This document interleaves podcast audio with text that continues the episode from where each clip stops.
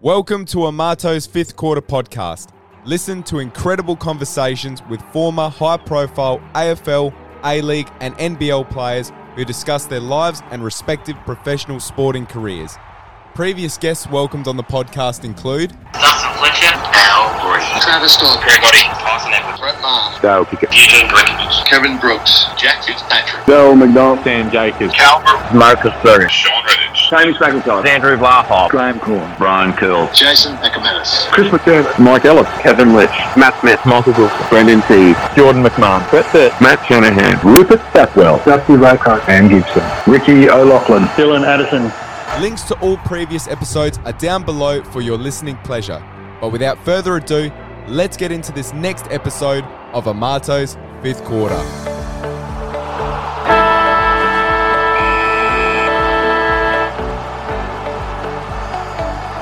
They've got a brand new stadium, a big one, and they're going to put a big flag up there in a moment because the Eagle has landed. The premiers in 2018.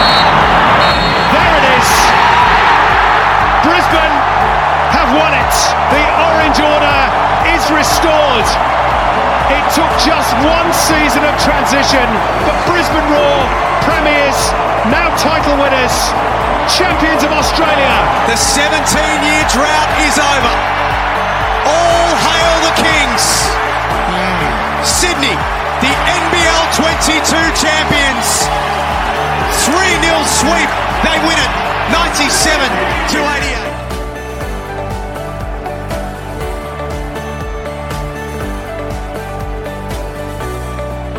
Ladies and gentlemen, let's go, let's go, let's go! Welcome to another episode of Amato's fifth quarter. I'm your host, Dan, and episode 34 today will be joined by former AFL player of the Western Bulldogs and the GWS Giants. We've got Dylan Addison joining us. So, Dylan Addison, growing up in Picnic Point in Sydney Southwest, Dylan played AFL from a very young age in a predominantly rugby league centric town, and at one point was one of just a handful of young kids playing Australian rules at school.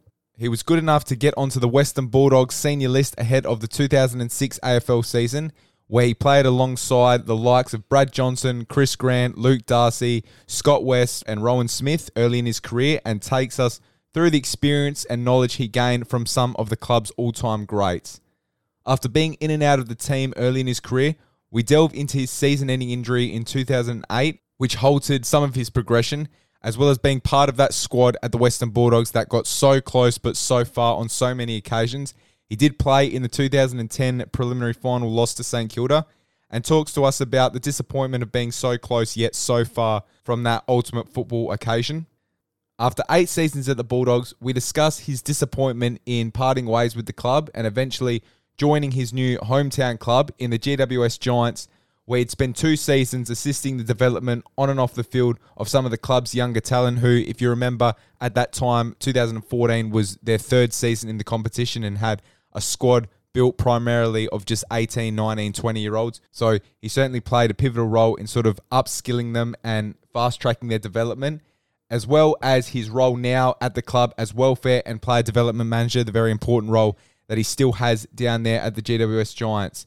So from 2006 to 2015, he played 93 games of top level AFL. He scored 30 goals and he was a preseason premiership player in 2010. So he's a great man, great chat, interesting conversation. Let's bring him on. Let's get it underway from the Western Bulldogs and the GWS Giants, Dylan Addison.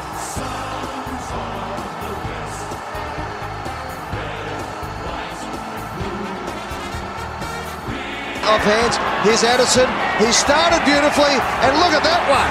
Addison kicks his third, and the doggies are back in this game in a big way. Addison, oh. Addison is going to have a ping from outside 50. Maybe that's what they need. Kick a long ball. taken by the dogs. Addison gets it, 60 metres out. How about his tackling moments ago? Just moved from one man to the other, but he's becoming an accomplished goal kicker. He's got four this afternoon. Welcome back to Amato's fifth quarter, and today we have the pleasure of being joined by former AFL player of the Western Bulldogs and the GWS Giants, Dylan Addison. Thank you very much for taking the time to come on the podcast. No, no worries at all. Thanks for thanks for having us. Dylan, you played your last AFL game in, in 2014 for the Giants, nearly 10 years ago already. What have you been up to since hanging up the boots, and, and what are you doing these days post football?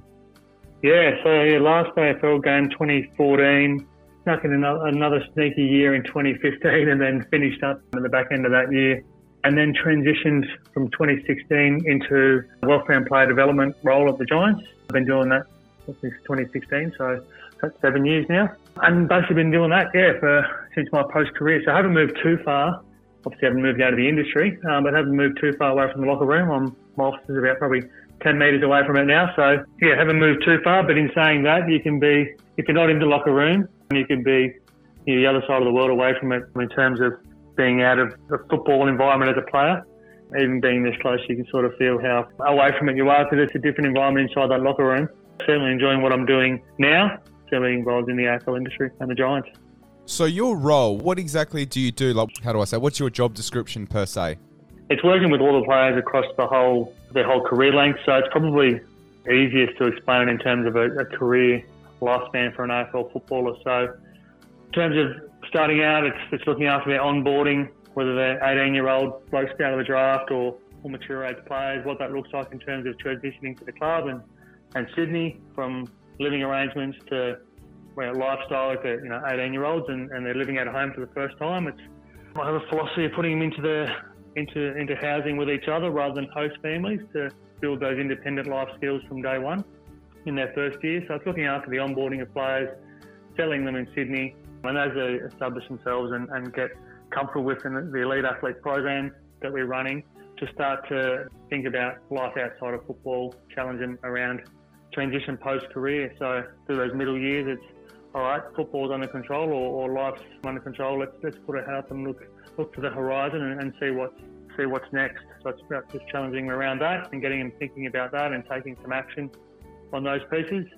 And, and then there, obviously, yeah, the, the transition post career as well, helping out players through that period, along with the AFL Players Association, you play a big role in that part of it.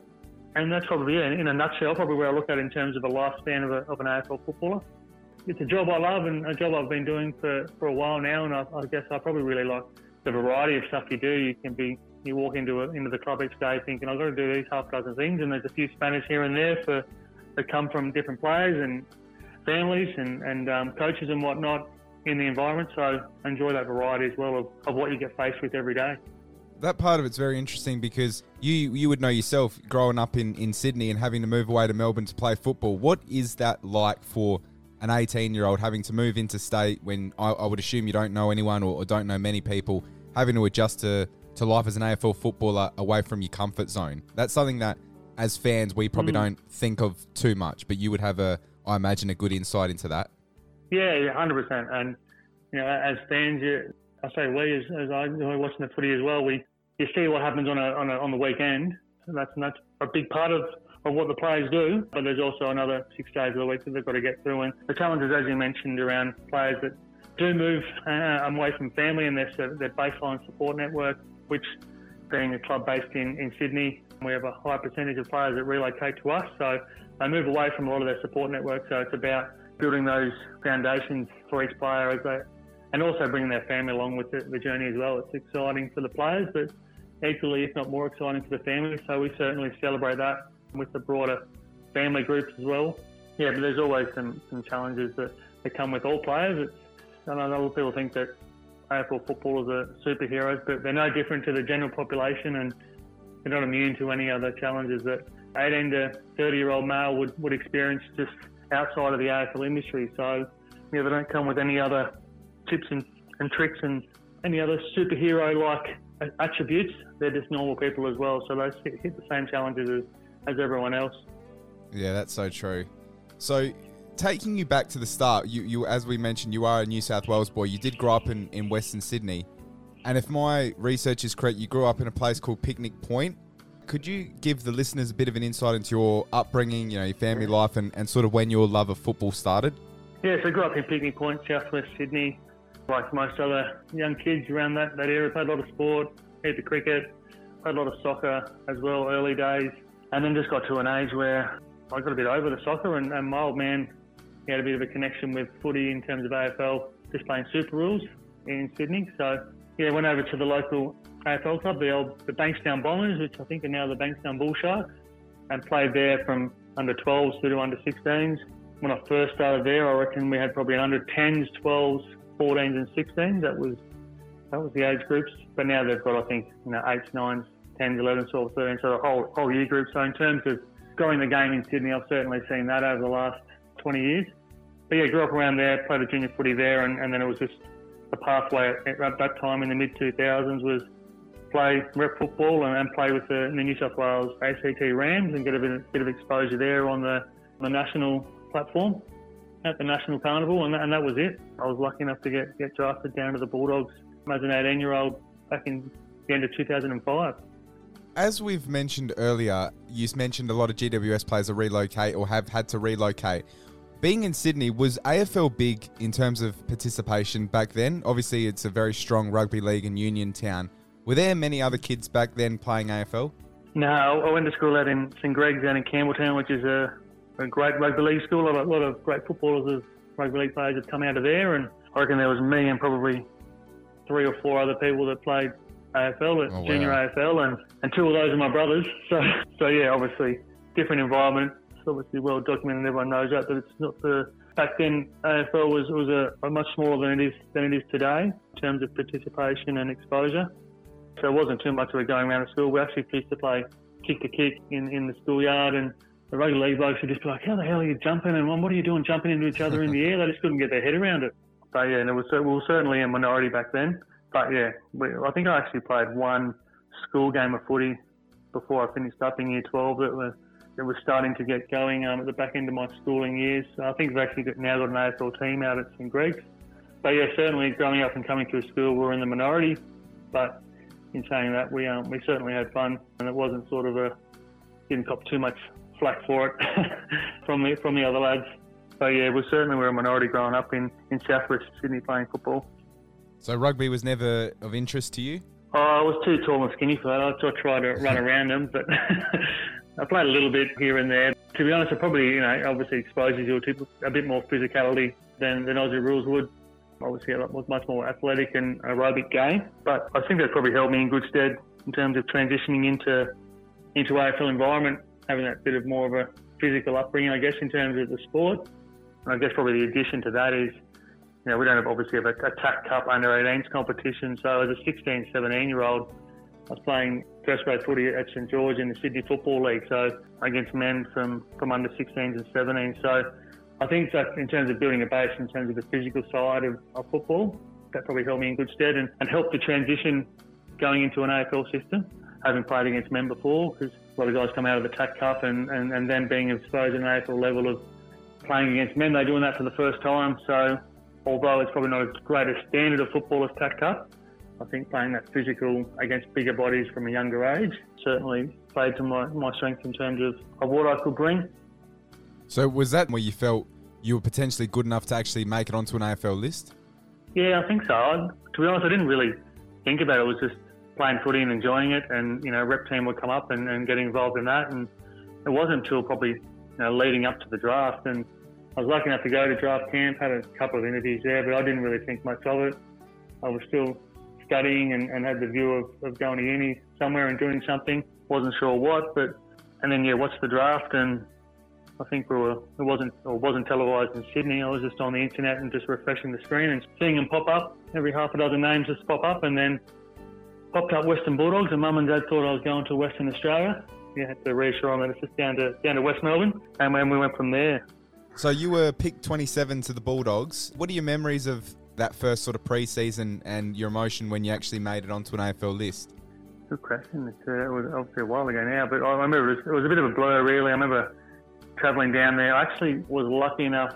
Rocket E was the coach there, and he gave me the all clear to go away to schoolies for the week before I went down there. So I was able to get a bit of closure up in Sydney with oh, school friends awesome. and, and family, which was really good. So back in the day of the schoolies cruise was running. So I went away on this cruise for 10 days with all my schoolmates and whatnot. And it was good fun knowing what was coming when, when I was obviously departing Sydney when I returned heading down there. So that was really good in terms of closure. So I was very grateful for that. Went down there and moved in with Adam Cooney in his spare room for the first, well, the pre-season, which was good fun. Pucky said, and he showed me the ropes, but more facets of life. And then moved in with a host family, Roy and Jan Pierce. I'm forever indebted to for what they did, not only for me, for my family as well, and in terms of uh, uh, helping me out in that first year, finding my feet in Melbourne. And that's probably, yeah, that's in a nutshell my, my first year. And the training, I remember you know, thinking to now what we do as a football program in terms of individualising training, you had to get in there and just jump on and, and catch up and, and, get to the level. It wasn't sort of, here's the player, let's build a program around them. It's today we're doing six 1Ks or whatever it is, and everyone's doing it from the ruckman to the first year players. It's just hang on for dear life as, as long as you can. So certainly, well, obviously wasn't playing in the 80s and 90s, and, but even in the last 15 years, how far the sports science um, and that part of it has gone and conditioning and, and individualising programs, it's certainly advanced in, in terms of what they do in the training, individualisation and periodisation that they run.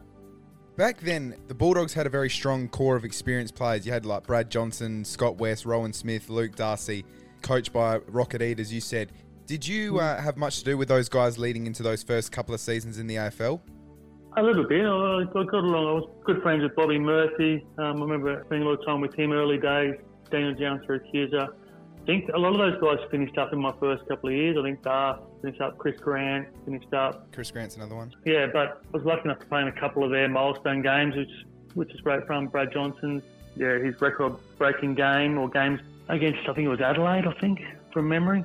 Obviously, at that age, uh, you know, you're pretty impressionable when you're just sort of going along for the ride and, and, learning where you can off them. But they were, you know, some great leaders to come into, and obviously a club with a stack of history, and that's probably ingrained in you from from day one to learn about the club. And fast forwarding to now, it's something that I'm trying to develop with our with our playing group and, and players coming in as well. It's you know we've been in the in the system, and the club has been in the AFL system for coming up to 12 years, 12th year now.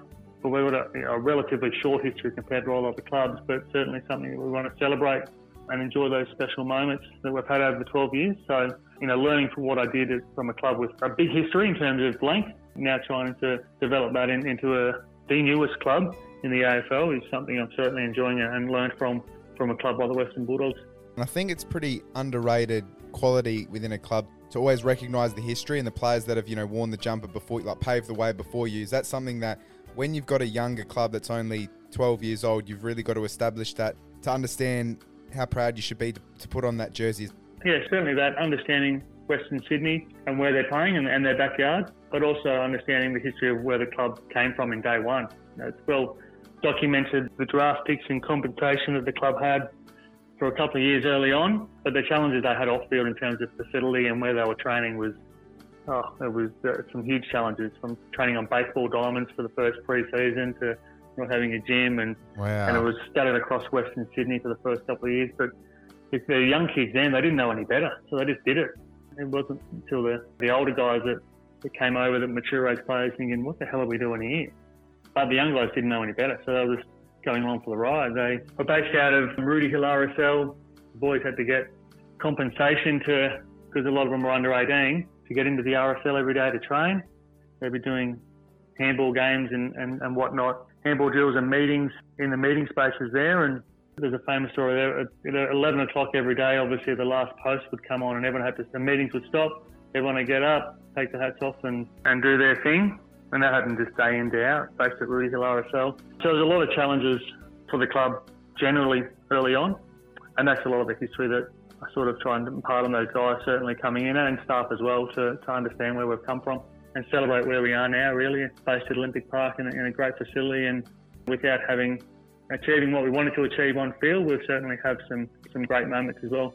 Considering the club, you know, obviously the first couple of years were pretty tough, but then they had a massive spike and made the top four, 16, 17 grand final a few years later. That for them to be able to achieve that, having such hard initial years, that's that's very impressive. Yeah, it was. It, got big reasonably quick. You know, 2016 obviously prelim final, and, and that probably surprised everyone, and certainly probably a few internally as well to get there. But uh, it quickly became that's the standard now. That's where we need to get to, and and, and uh, I guess that bit of a taste of it for the for the playing group then was great for what it led to for years after. And as I said, obviously we didn't get to what we wanted to get to, but uh, it was a good taste for a few of those guys. I guess they were four, five, six years into their career for a lot of those guys.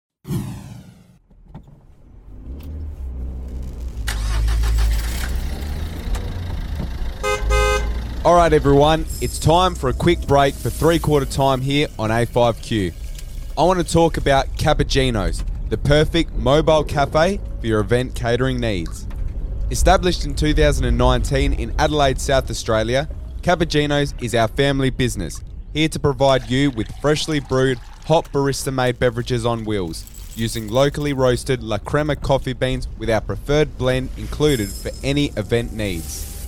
Cuppacinos caters for weddings and engagements, sporting events, school, university, and work functions, and birthday parties, just to name a few.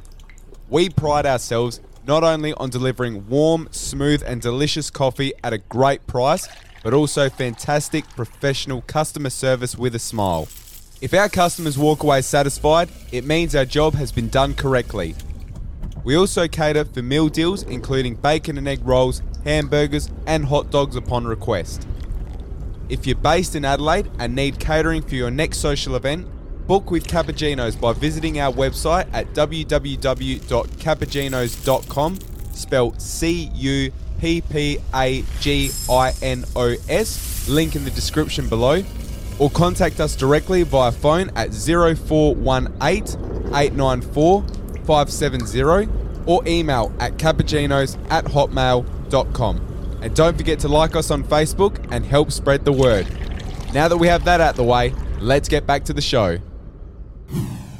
So going back to your first season, 2006, you only played the two games, but the next year you played half a season, and then 2008 when you started to become a bit more of a regular in the team. What do you think is the biggest hurdle from junior football into full-time AFL? What did you find was the biggest challenge? Oh, for me, oh, the biggest challenge for me was probably the mental side of the game. And, and if I look back on reflecting on the on the career, which I don't, I don't sort of do too often, my career isn't certainly one that you, you write a doco about or or get on a podcast about. So I was a bit surprised when you when you gave us a call.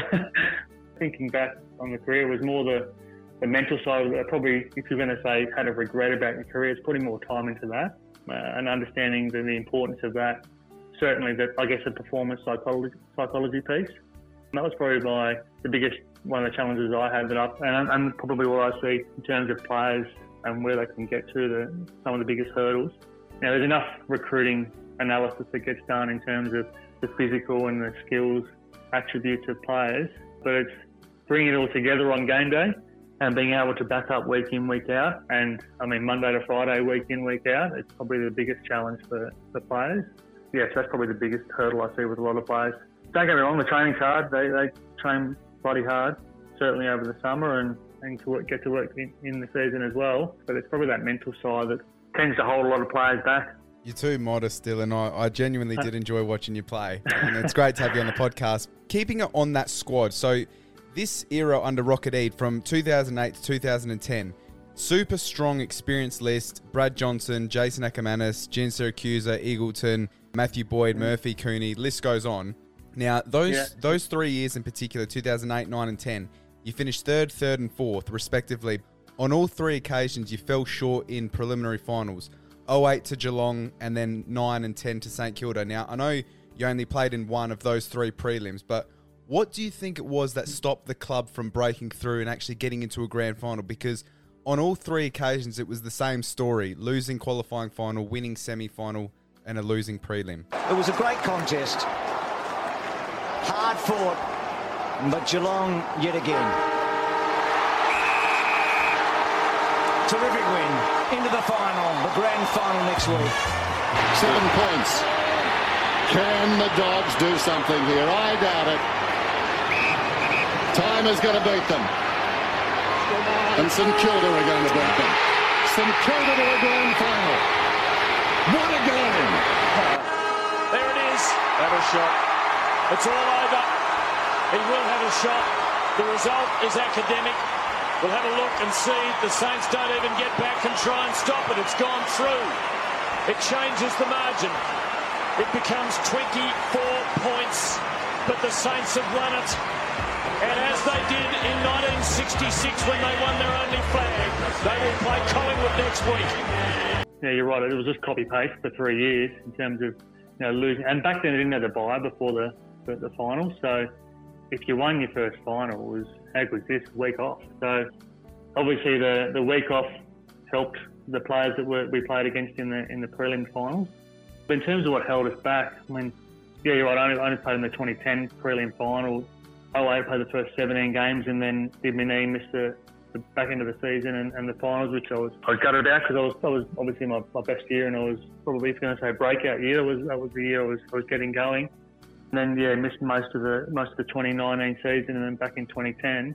But in terms of what as a, as a team, yeah, I, I honestly I don't know because we're in we're in every game. It felt like, and yeah, there was just a couple of moments that didn't go our way, whether it was the bounce of the ball or an umpiring decision or whatever. Yeah, it was just yeah, a couple of things that didn't go our way, and I can't remember what year we got Barry Hall, but there was a, there was a lot of talk around just we needed another bit more power up forward, and that's probably thinking back. We were challenged in terms of like hitting the scoreboard. We could certainly move the ball. We had a lot of pace and, and flair off the half back line and a lot of talent for the midfield. But in terms of hitting the scoreboard and capitalising on, on when we got the ball forward, it's probably our we're going to it down to one thing. It's thinking back. That's probably one of the things that really challenged us. Had a really, really strong back line led by Brian Harris at the time. I reckon his name was. Yeah, um, yeah. Then right. became Brian Lake. Yeah, you know, Griff off the half back line, and uh, I think Murph was down there at stages. Lindsay Gilbee. Um, Gilbs, who had, had a fair kick on him. Gilbs. Jarrod Harbrow, I think was down there at that, that stage as well. Ryan Hargrave, one of the very underrated defenders. Yeah, so I think probably, yeah, down up forward, we probably just lacked a bit of finishing off and, and making the most of, of those entries we had. To be honest, mate, I, I don't. it was a while ago, and I haven't really, really reflected back on it too much. And at that time of my career, I was just enjoying getting a game and, and taking it all in and giving it a red hot crack. Do you ever think if you hadn't have got injured, you know, you would have played in the finals? Uh, do you ever think about that? Oh yeah, yeah, certainly, yeah, certainly at the time, and it was disappointing. And, and if you look back in the career, it was always little moments like, that would have been nice if that happened, or you know, or whatever. But it wasn't to be. So that- is what it is. But certainly, I think we all do in life. Think back and go, oh, it would, geez, it would have been nice if that the toss of the coin there had gone my way. But a lot of the uh, AFL industry is about just timing as well. There's no denying there's a bit of luck in this game as well. Whether it's getting into the system, getting a game, making the most of that game. A lot of, a lot of luck with injuries and, and things like that, which certainly those contact issues which you can't really ultimately control. So there's an element of luck involved, certainly, I think anyway, in this game. It's about preparing yourself for dealing with those that, that don't go your way. So glass half full for me. Now, I don't, I don't want to make this a nightmare, but I would like to talk to you about the 2010 preliminary final that you played in.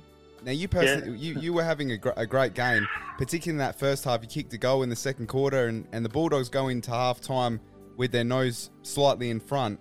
You know, Mm. the underdogs against St Kilda, who are a great team, but they come out and pretty much completely dominate the second half, and you fall short for the third time in a row. Do you remember that particular game, and can you describe to the listeners what playing in a massive final is like in front of a big crowd? The second preliminary final, the winner to take on Collingwood, Saturday night footy from the MCG. Really been able to break through that 50 metre arc and now under more pressure here from Addison. Yeah, well done by Addison, and he keeps it alive and gives a man with a sharp left foot perhaps to have the shot. No, Eagleton decides to retreat, and it's Boyd. The setup is complete, and now Mitch Hahn, the late inclusion, will be the man entrusted with the kick. They certainly worked over Gilbert here. Addison now put him under a fair bit of pressure. Free kick down the ground going to Giansiracusa, who delicately kicks to a man who's been very prominent so far. Dylan Addison with his role defensively, but also giving them an extra avenue in attack. His teammates love Dylan Addison because you just know exactly what you're going to get from him. There's much effort. There's much competition. He's brave. Went back with the flight here. Did kick a big goal in the final at a crucial stage last week against the Swans.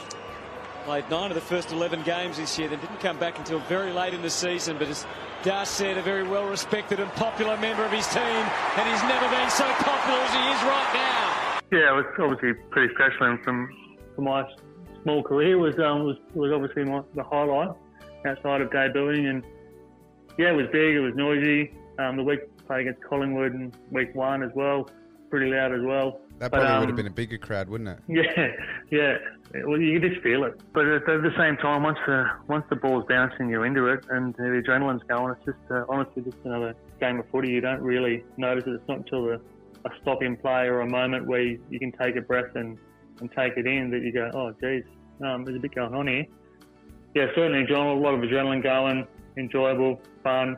But I remember at the end of the game, it was it was pretty gut wrenching, and, and certainly for all those players in the, in the room that were involved in three in a row, and, and the extension of the coaches as well, being involved in that was was a bit of a challenge. Certainly post game, certainly a lot of emotion in the room from from all of the guys. Tough day, but looking back, certainly an, an enjoyable month of footy in terms of playing some finals football personally. So when you lose a big final like that, do you particularly as a I'm interested from a younger player's perspective, do you spend a lot of time ruminating on what could have been or because you're young do you have that mentality of it's just going to we'll get an another opportunity next year cuz when you look at it in total, that was clearly the Bulldogs' last chance to win a premiership. Yeah, and, and you're probably right as a young young player and certainly being involved with the club from 06 we played finals 07 we missed out, and then 8, 9, 10 we played in three prelims. So I'm going, geez, in the first five years has been involved in four final series. I thought, well, be another opportunity, but obviously, obviously not to be. So you can't help but have those thoughts as a young player, absolutely. How do you sort of review it, I guess? There's probably, it's hard because you don't want to sort of nut it down to one thing in the, in the, the last game of the year that sort of dictates your next whole pre-season. So you, you sort of got to take the, the game and respect it for what you need to do better, but the, the season in its entirety as well. And analysing, you know, well, what do we need to get better? Was it just structurally? Was it ball movement? What was it? Was it personnel? Look at the bigger picture stuff rather than just one specific game that's going to dictate your, your pre-season and what you need to get better at for, for the following season. But certainly as a young kid, I was like, oh yeah, we'll get another opportunity in finals. And then, yeah, Rocket's gone and then it's, it's starting from baseline again. So your career, you played 93 games but unfortunately, it only produced three finals. Are you disappointed that you didn't get to play in more of those big moments? Oh yeah, yeah, yeah, definitely. Certainly disappointed, but there's there's not much you can really do as, a, as an individual. There's a lot of things you can control, and I, I certainly don't have any regrets in terms of the way I prepared physically. As I said, mentally, probably probably needed to do some more work there, but physically in terms of what I did and, and routine and, and, and giving it my all in terms of on field and, and across the line. I certainly don't have any regrets there. So it's going to be what, what it'll be, really. In terms of missing out on finals, obviously I finished up in 2015, and then the next year, Giants going and playing a prelim final against the old dogs. Interesting watching that game. I was like, Jesus, had I hung on for one more year and been half a chance to play, that would have been pretty pretty cool. But certainly, that's not something I, I lose sleep over or anything like that. I'm I'm very grateful for getting the opportunity I did at, at the Western Bulldogs and, and, and setting my career up in terms of an AFL football career and then transitioning it to still being involved in the industry. And, you know, I'm now 17 years post school and being involved in the AFL industry, wife and a couple of kids. Life's good, so I'm not too worried about missing out on a few finals games here and there. Yeah, yeah, yeah, for sure. So after the success of 08 to 2010, the 2011 season was a big step backwards for the Bulldogs. You finished 10th that year you personally only played the four games and Rodney Eade walked out before the end of the year.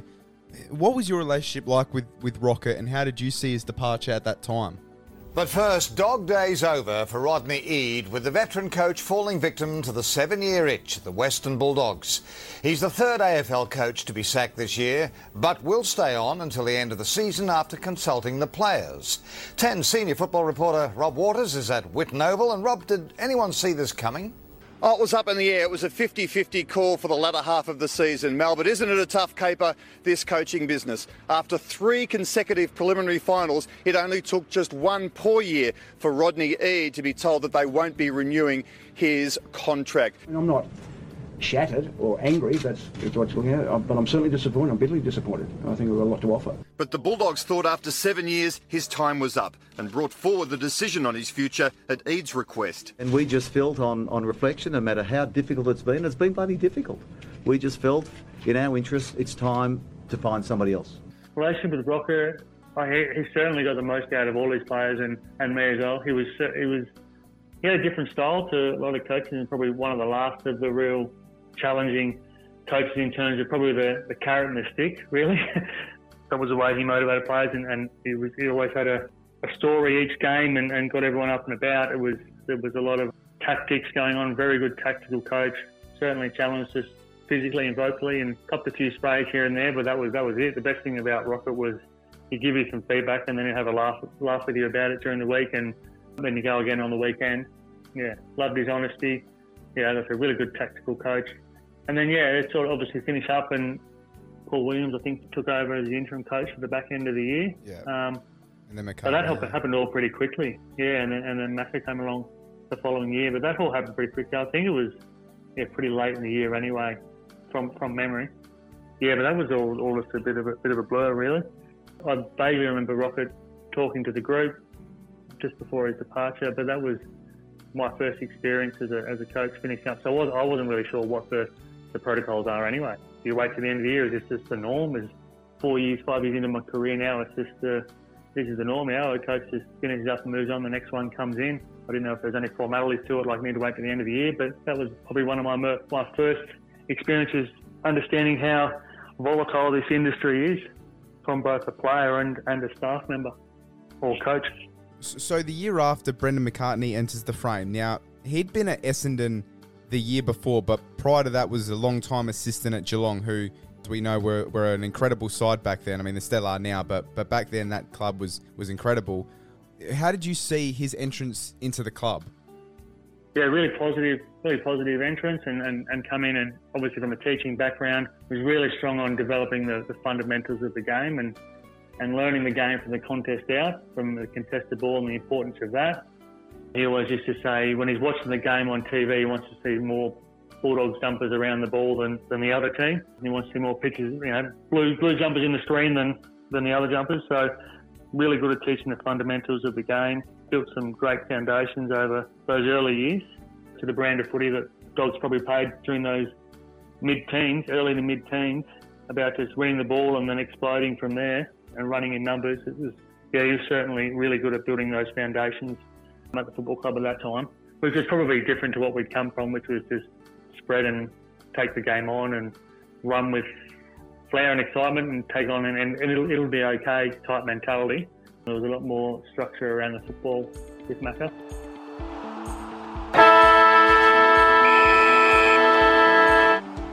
Halftime break here on Amato's fifth quarter podcast, and I'd just like to take a moment to thank everyone who has tuned into the show. The support is very much appreciated, and I hope this episode is finding you well. If you're enjoying the show, it would be a massive help if you could consider subscribing and leaving a rating and a review. Gaining as much positive feedback as possible helps feed the podcast algorithm and boost the show's visibility, which will therefore allow for other Australian sports tragics to see and listen to the show. Five stars, of course, would be fantastic, but I'll leave that up to you. Now, enough of that, let's get back into it because the second half of A5Q is about to get underway. Yeah, so for you, 2012 was probably, along with 2008, your most consistent season 17 games. You had a period of three games where you scored seven goals and you were keeping your position in the team for the majority of the season. Did that coincide with Brendan McCartney coming in? Boyd to full forward. Lake, it's always a chance, Lake.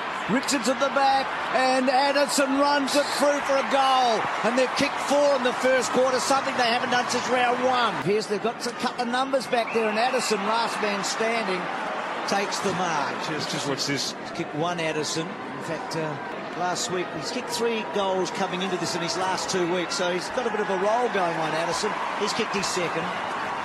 Just jabs it in short. Yep. The man we were talking about just moments ago. Addison takes the mark. There's Addison.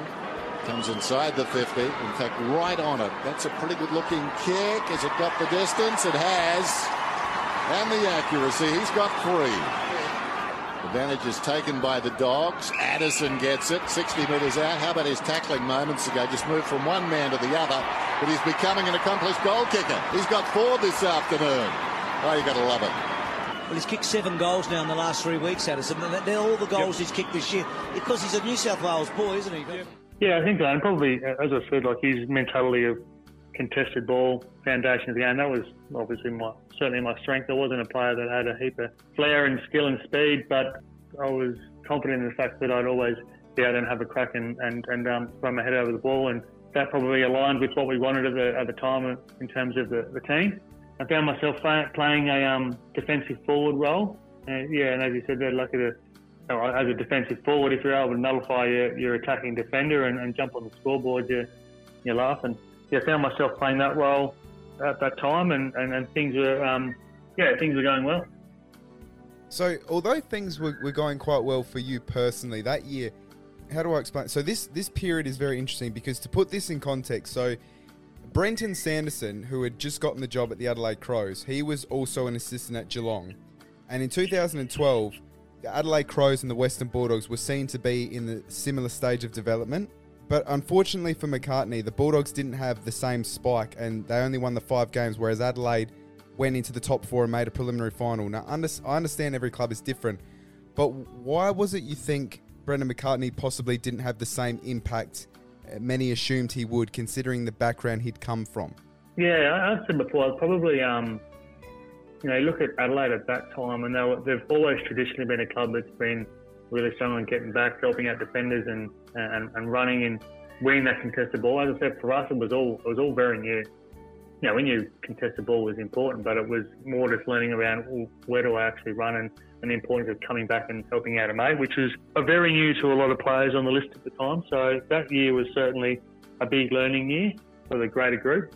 And I reckon you know, we had a bit of turnover as well with players, obviously finishing up after um, Rockets era. And traditionally, a new coach comes in, there's going to be a lot of younger players at play, you know, exposing them to the game while there's a new coach and a new game plan coming on. So, you know, we had a few new younger players playing, and it was just new to a lot of players. And I reckon, looking back, Adelaide probably had a bit more exposure to that stronger contested ball nature. They, they traditionally always had some big body players in there that were really good at that facet of the game. So probably a little bit more prepared with that, but we can probably pull apart the whole season and, and go through game by game of why we didn't win. But yeah, thinking back, that's probably my two cents worth anyway. So the year after the 2013 season was a step in the right direction for the club. You personally played just over half a season, but at the season's end, you, you departed the club. How did that process work, and, and how did you feel at that time? Yeah, to be really honest, I was I was gutted at the time. I, I was pretty confident that I'd get another go. My career, two-year contract when I first got drafted, and then had eight one-year deals. And were all signed at the back end of the year. So, oh really? I was very accustomed to after my first two years of, or after my first year, I was playing on the last year of my contract, playing on, playing each and every week, thinking I don't know what's going on at the end of the year. So I was very accustomed to that by the time I got to my eighth, ninth, tenth season. But I was felt confident, had some good conversations, and personally and, and with with the manager, and yeah, it didn't fall my way at the end of the week and uh, end of the year, and had the phone call to come in and, and have a chat, and yeah, it wasn't offered a contract, and I think luckily I'm not sure when it came in, but luckily at that stage the delisted free agency had, had come into play, so then it's just about the manager and whatnot getting on the phone and, and seeing what opportunities are out there as a delisted free agent as the club doesn't have to use a draft pick to pick you up, it's a lot more attractive for them to look at players like like myself. It was a club wouldn't have wasted a draft pick on picking me up, but if you can get them for nothing and, and they can add to your list as a, as a mature player, you're away. So that's talking about the game moving forward and free agency and what it can bring to the to the game. It's great for those top end players, free agency, but it also gives an opportunity for longevity in the game for, for guys that are in my position sort of in and out of games that can, can offer something to a club, but the clubs can basically get them for free, really. Yeah, so that finished up with the Dogs, disappointingly, but yeah, opportunity come up with Leon and the Giants. Obviously, having known Leon, he was an assistant coach at the Dogs when I first came, and him obviously taking over at the Giants that year. Yeah, I was lucky enough to get picked up as a delisted free agent, coming back to Sydney, where obviously I grew up and, and playing for the club was essentially my backyard. It was quite fascinating to come back and be playing in an AFL club eight years ago. I was leaving it thinking there's no AFL here in, in southwest Sydney, in Western Sydney, and it was the Swans or, or nothing. And now to come back and being involved at, and playing at a, a club in my backyard, it was something pretty special for me personally. And I guess the extension of that is, is still working at the club and being involved in it. Something I'm, I'm quite passionate about. When you left the Bulldogs, did you ever have any ill feeling towards the club? Oh, yeah, oh, absolutely. Yeah, I was I was gutted at the time. If I'm going to be honest, yeah, I was I was shattered because it was what me and my partner had, had known, and we're, we're set up down there and, and whatnot. And yeah, I said it was a really positive positive year in terms of personal career and, and the club generally, you know, moving in a good direction and, and whatnot. And I was quite comfortable and settled down there. So it was a, it was a real spanner that was thrown in there. But again, class half forward didn't turn out your way. It's just got to uh, move on to the next piece and the next opportunity. And, and that's in terms of the role I do now with players and having lived and breathed it, the volatility of the industry year in, year out on one year deals and having that uncertainty certainly holds me in good stead with dealing with players and, and the experiences that they might be having throughout their career, whether it's relocating away from family and friends or dealing with selection pieces, injury, the pressures about what's next for life after football. As I said, one year deal, so I always had one eye on what was next. So I studied throughout my career, finished a Bachelor of Degrees in Exercise Science over my career. So having that balance of applying myself outside of football was something I was really strong on and something I'm certainly pushing with our with our players to grow off field as a person and, and the importance of that really. Because if you make it to 30 in this um, game, you're doing pretty well, and you've still got a fair bit of work in life left before you you hit the superannuation mark. when you're always on one year deals, does does it make you actually work harder in terms of your study and, and, and obviously your football, or does it create stress? Both, absolutely both. Stress, but then I saw the outlet of study or played the heap of guitar and, and love my music, so working all those hobbies and outlets and things like that, the importance of those as a player just to just to switch off and take your mind away from that stress. And it probably took me a few years to really get used to that and have the mindset of, hey, this very well may be my last round 12 game in the AFL industry. So let's just enjoy it. And this may well be my last weight session I do with this group. Yeah, Um, right. let's just enjoy it. So it was probably around year five or six that I started to think, let's just enjoy it. It'll be what it'll be. I've got comfort in what I'm doing outside of footy the next phase of my life. If you've got comfort in that area of your life, you can really enjoy and, I guess, give yourself the best chance to flourish as a footballer.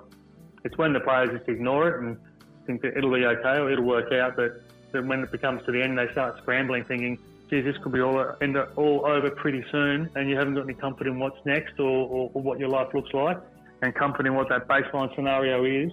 That's when you, as you said, you can get a bit of that stress. Then they can start coming. Yeah, it's an interesting perspective. So the GWS time, so 2014, obviously when you come to the club, that year in particular, it's evident they really wanted to inject some experience onto their list. So it was only their third year in, in the competition. They brought in Heath Shaw, Josh Hunt, Shane Mumford, Jed Lamb, and yourself. After being on a pretty experienced list at the Bulldogs for most of your time there, a club that was consistently making finals for the most part, what was it like going to a club with so many players several years younger than you? And was that in any way difficult to adjust to?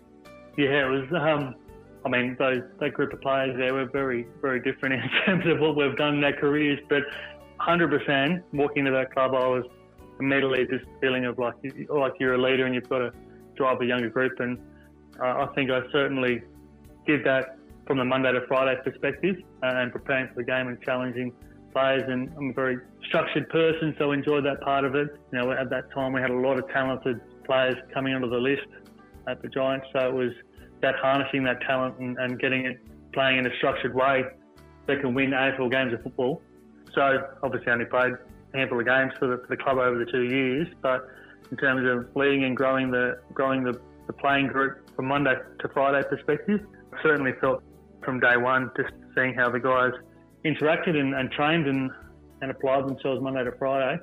There was some huge growth growth areas there because it's obviously the demographic of the group was largely 18 to 20 year olds uh, at that stage. Thinking back, it was as quick as I was getting the uh, the tap on the shoulder from Rocket saying, "No, we're just going to go a bit with a bit more experience this week in, in this game, so you're going to miss out." It was like a click of the fingers, and it was like, "No, we're just going to go with a bit more youth this week in the game, so you're going to miss Right. out." I was like, "When when was my peak period? when was my uh, time to shine?" But that's just that's just the industry. It all happens pretty pretty quickly. But yeah, yeah, certainly coming to that you know, those early years at the Giants with a feeling of needing to step up as a leader.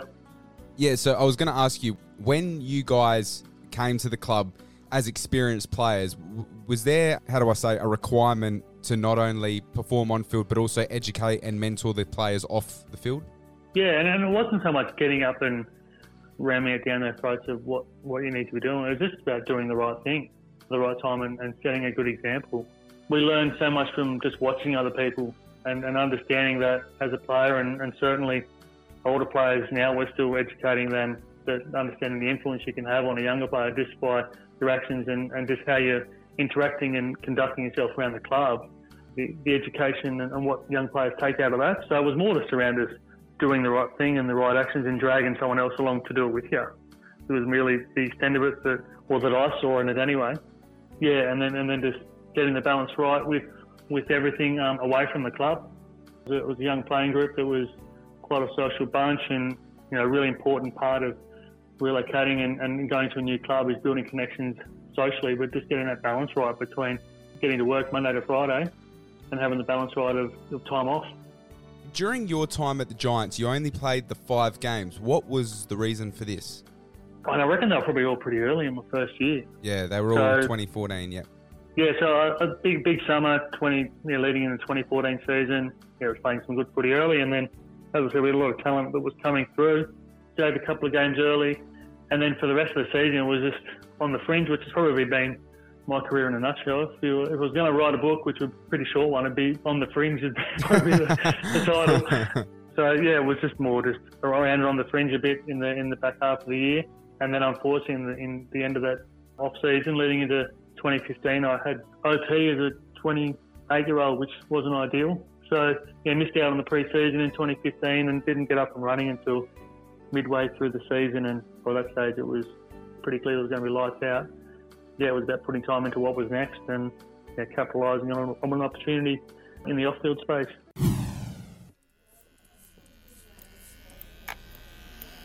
Before we get into the final stretch of this episode, we need to take one more break here for three quarter time on A5Q. Now, this podcast is partnered with Pete and Pedro, the kings of men's hair and beard grooming. The days of the caveman are now over, gentlemen. We all need to keep on top of our hygiene, cleanliness, and style. Unfortunately, most chemist store products do not really achieve this efficiently. If you want high quality results, you need high quality products. Pete and Pedro, established in 2013, offers premium hair and beard grooming products and tools that will actually get in there, moisturize, rehydrate, and clean your scalp, hair, and beard thoroughly without burning a hole in your wallet. From shampoos and conditioners to hair gels and putties, beard oils, combs, brushes, and even nail clippers, Pete and Pedro has it all. Now, I would never promote or partner with a brand I did not use or trust. Guys, I've been using Pete and Pedro products for years now and can confidently say there are no better hair and beard products on the market. Gentlemen, if you are looking to take your grooming game to that next level without breaking the bank, do yourself a favor and check out Pete and Pedro. And if you use my special discount code DAMATO10, spelled D A M A T O 10, you'll score yourself an extra 10% off on what is already a great deal. The link to Pete and Pedro is down in the description below. But for right now, let's get back to the show. One game that you did play for GWS that I would love to touch on, round 1 2014. In my opinion, I still think that's GWS's best home and away game ever. All the talk was about Buddy Franklin, who was almost certain to join the Giants. At the last second, he goes to the Sydney Swans, and no one would have ever expected GWS to beat Sydney. Can you tell us about that game and your memories of, of beating Yeah. beating Sydney for the first time? Trouble here. Kennedy should get and get going. To Jenner. Kicks instead of using his pace. Franklin. There's his first and maybe within range. Boy plays on. He's within range now. On the left. Oh, nobody does it better. Scully on hands and knees. Shovels it out. Patton tries to use his body. Cornelio! Scores are level. Should they dare to dream? Kennedy leaves it behind. Hack towards goal for Greater Western Sydney by the other Kennedy. They fly. They are in front. Hush. The kick looks good. GWS look good. Still 3 minutes 20 left. But slaps it down. Reed runs clear. Touched. Ricochet. Frost! Oh, a miracle will happen. Remember where you were the first time. Little brother hammered big brother.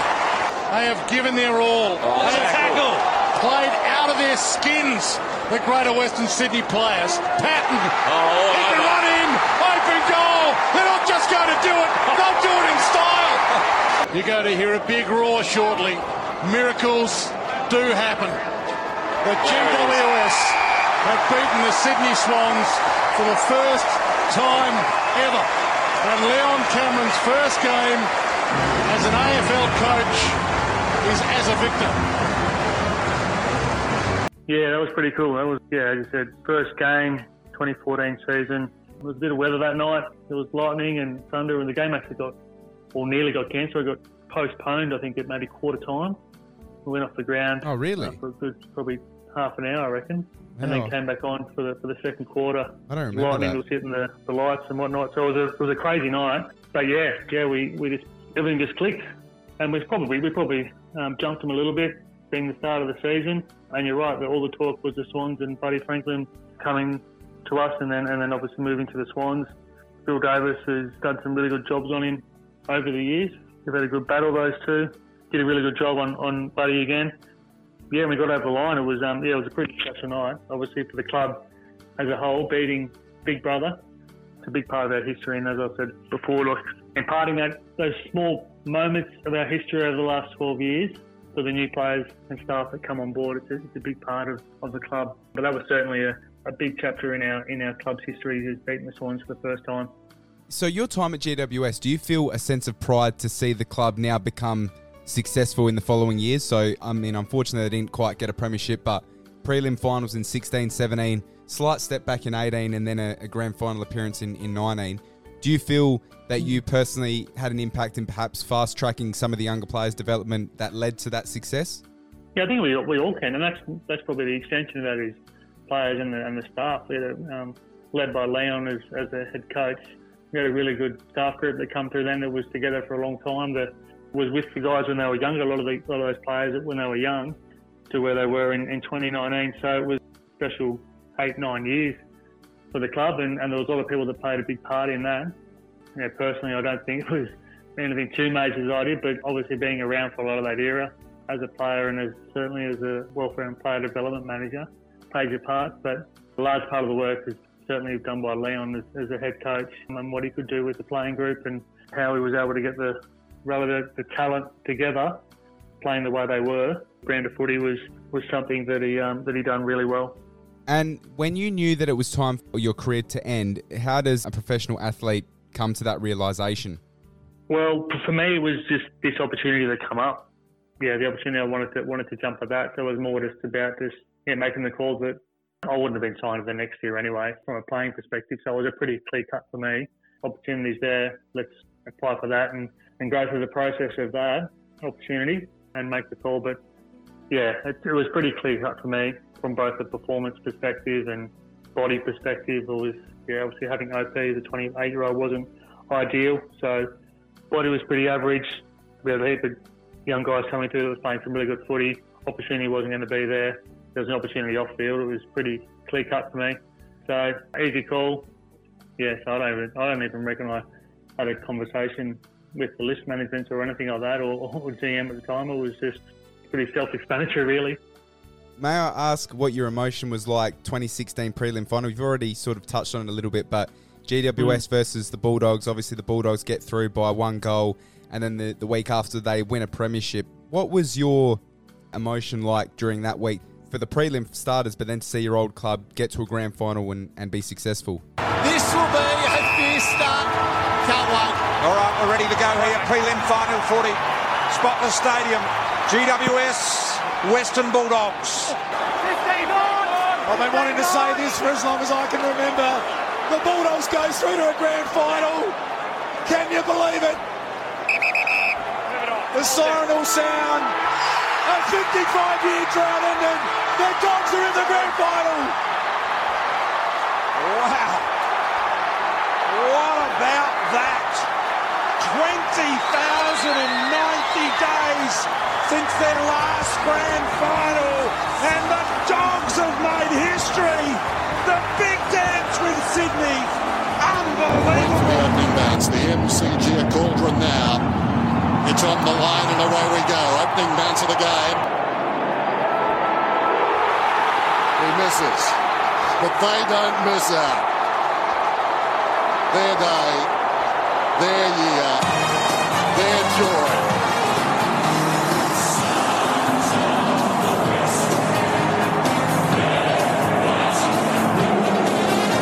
Yeah, was, it was oh, the week was certainly exciting, and I think about guys like uh, obviously Leon, the, the head coach, was involved in the, the Bulldogs in that era as well. So missed out in the prelim finals, and Ryan Griffen at the time was playing with us and was involved in the, at the Bulldogs at that time. So two weeks before we'd just beaten the Swans and had the week off. So you know, on paper, everything was looking um, really. And against you know, the old Dogs, home prelim final, it was a really positive week. It was a cracking game of footy. I was on the bench at the playing a role on the bench at that game, and so you're sort of not really engaged in watching watching the game. You're sort of doing your thing, and then the game sort of ended, and it was certainly a bit of emotion and sadness from from the playing group, whatever on on the siren. I remember Jordan Roughead copped a bit of a poke in the eye, so he was on the bench at the Dogs at the time, and he came over and just said congratulate, or you know, I congratulated him, and he shook hands, and he was I could just see the, the joy in his eyes, and, and some of the other staff members from the Dogs that were on the bench that I'd been involved with over the years. And as much as it was, I was really really torn because I was trying to console our boys that were that were gutted at the time and, and shocked and, and whatnot. And then, but I couldn't help but just see the emotion that was on the field from the playing group and staff, and then you know the walk around to the, the race and seeing the emotion in the from the Bulldog supporters, and personally having a bit of understanding of the history and, and how special that win was for the football club. Certainly, personally, there was a bit part of me that thought, "Gee, that's um, that's, that's something pretty pretty special for that footy club," and yeah, certainly was cheering them on and wishing them well for the for the week following. But yeah, it was a tough night for for our boys, certainly. But a new experience for them. You know, first final series and making a prelim final and being involved in a game like that. There was certainly a lot of learning to come out of it.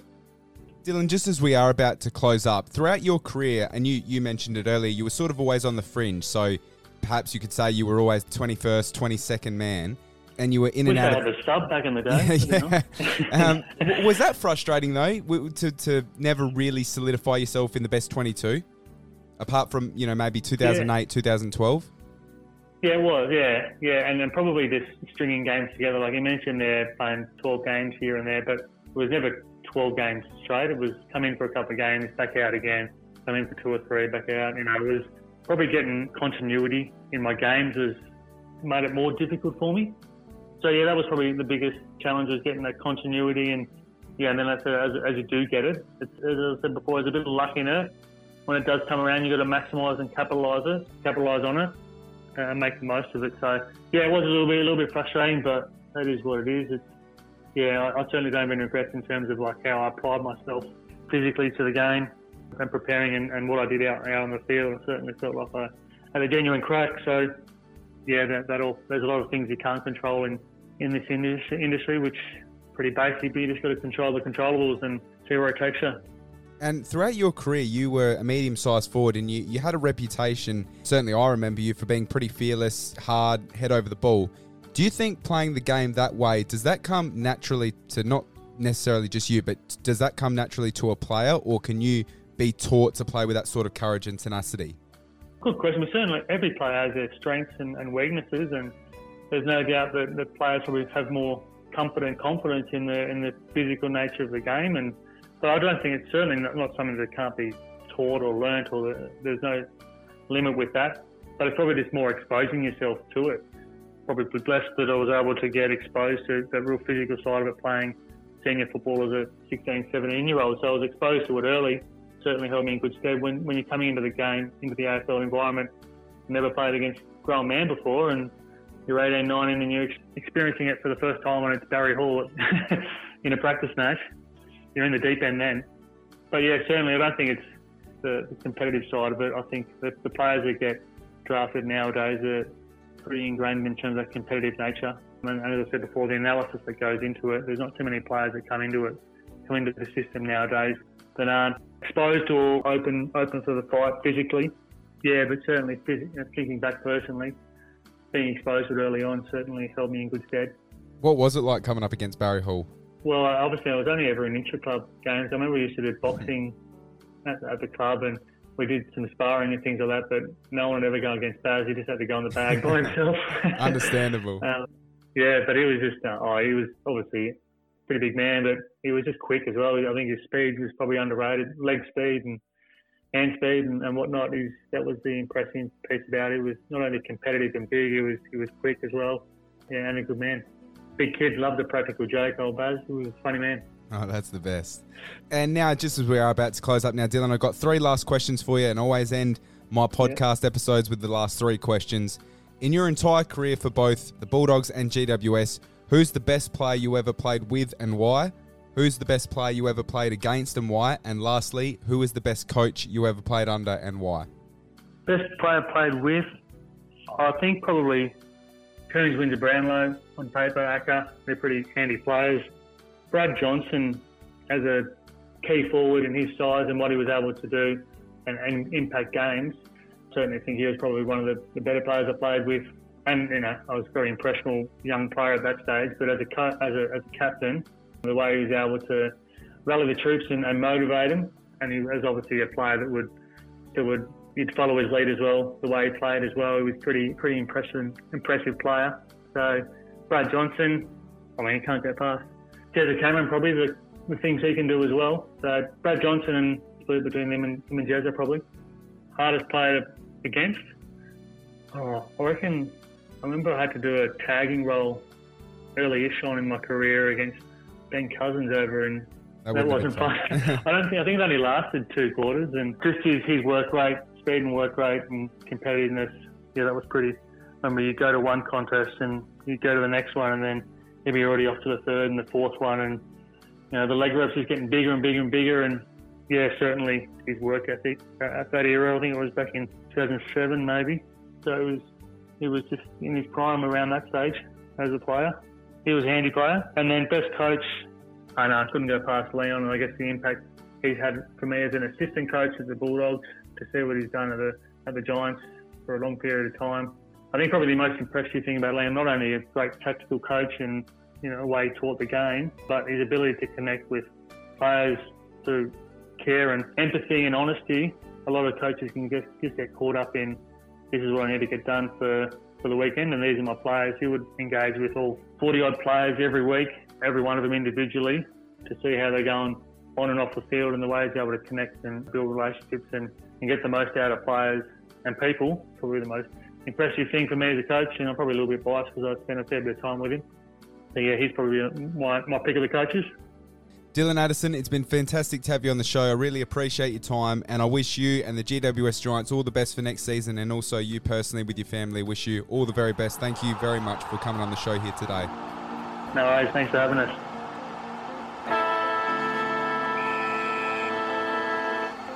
And that is a wrap for another episode. I trust you enjoyed this conversation, and I thank you very much for tuning in. Don't forget to subscribe and leave a rating and a review. And I'll catch you all on the next episode of Amato's Fifth Quarter Podcast.